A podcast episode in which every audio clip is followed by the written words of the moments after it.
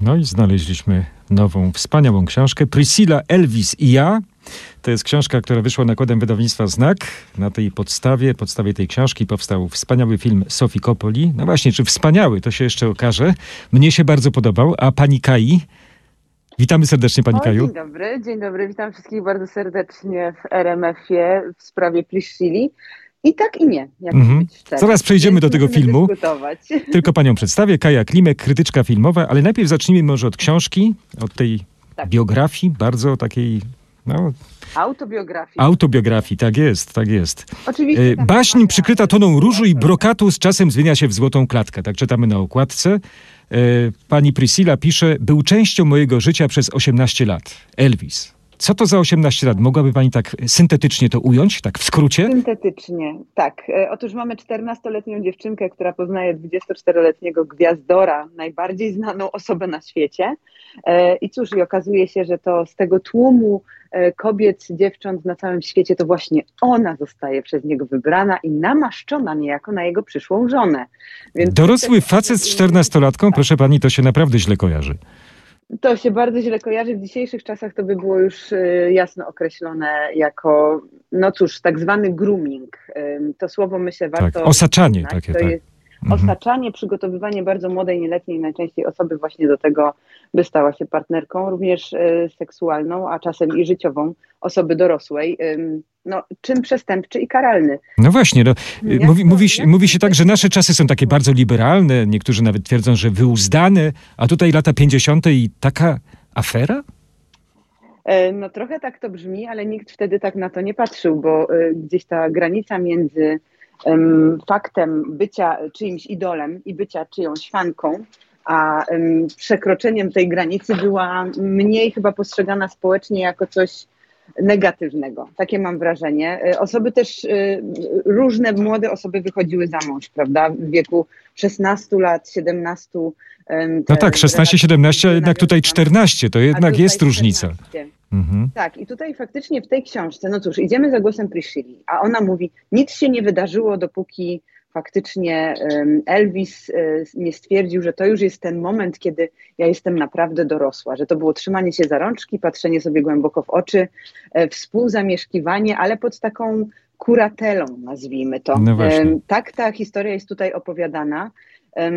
Ale zanim do tego doszło, właśnie no to, to, jest ta, to jest ta charakterystyczna cecha tych czasów. Mówi się o takim romantyzmie, prawda, takich spotkaniach, czułych spojrzeniach w oczy, a pani mówi grooming. Em, No jednak e, czasy się zmieniają bardzo mocno. My też e, na pewne rzeczy z czasem patrzymy inaczej. Społeczeństwo ewoluuje, nasze myślenie o świecie również, a przede wszystkim postrzeganie tego, kto jest dzieckiem, a kto jest e, młodą kobietą, też się dosyć mocno zmieniło na przestrzeni czasów. E, No cóż, w historiach naszych babć czy prababć e, taki wiek e, jako już dojrzała osoba, no to trochę inaczej e, był postrzegany, prawda? Więc to są jednak czasy, które od tamtej pory dosyć mocno się zmieniły. To, co jest najbardziej zaskakujące, że jednak chodzi o purytańską, jakby nie było, No właśnie, e, Amerykę. Amerykę. Mhm.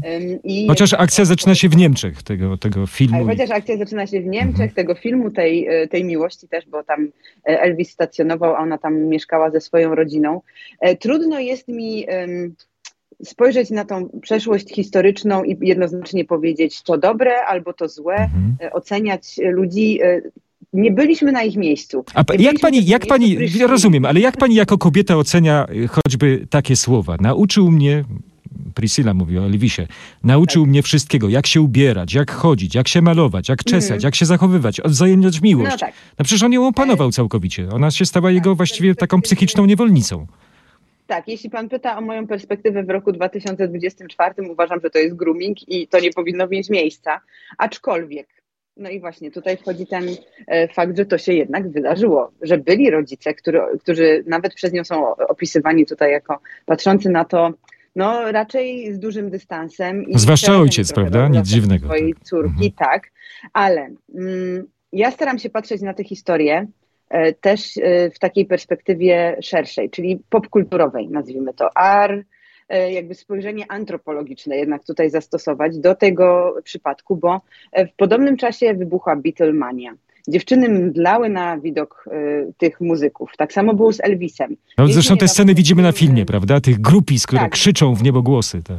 Tak, i jeszcze bardziej widzimy to w filmie Baza Lermana, tym, który skupiony jest na postaci Elvisa, Elvisa. jako właśnie Mhm. księcia uwięzionego w złotej klatce. To są, on jest y, też młodą osobą, która bardzo wcześnie zaczęła swoją karierę, nie miał szansy jakby w pewnym sensie dorosnąć. I widzimy to też w opowieści Priscilli, że on jest wiecznym chłopcem. Nie nadaje się, że tak powiem, do współfunkcjonowania jako małżonek, jako ojciec, jako e, nazwijmy to też tak patriarchalnie głowa rodziny. E, Więc mamy do czynienia tutaj z pewnymi procesami, które w przypadku słynnych osób zachodzą, zachodzi taki, nazwijmy to, społeczne zahamowanie dorastania. No Więc właśnie. Nic dziwnego, że to się skończyło rozwodem, prawda?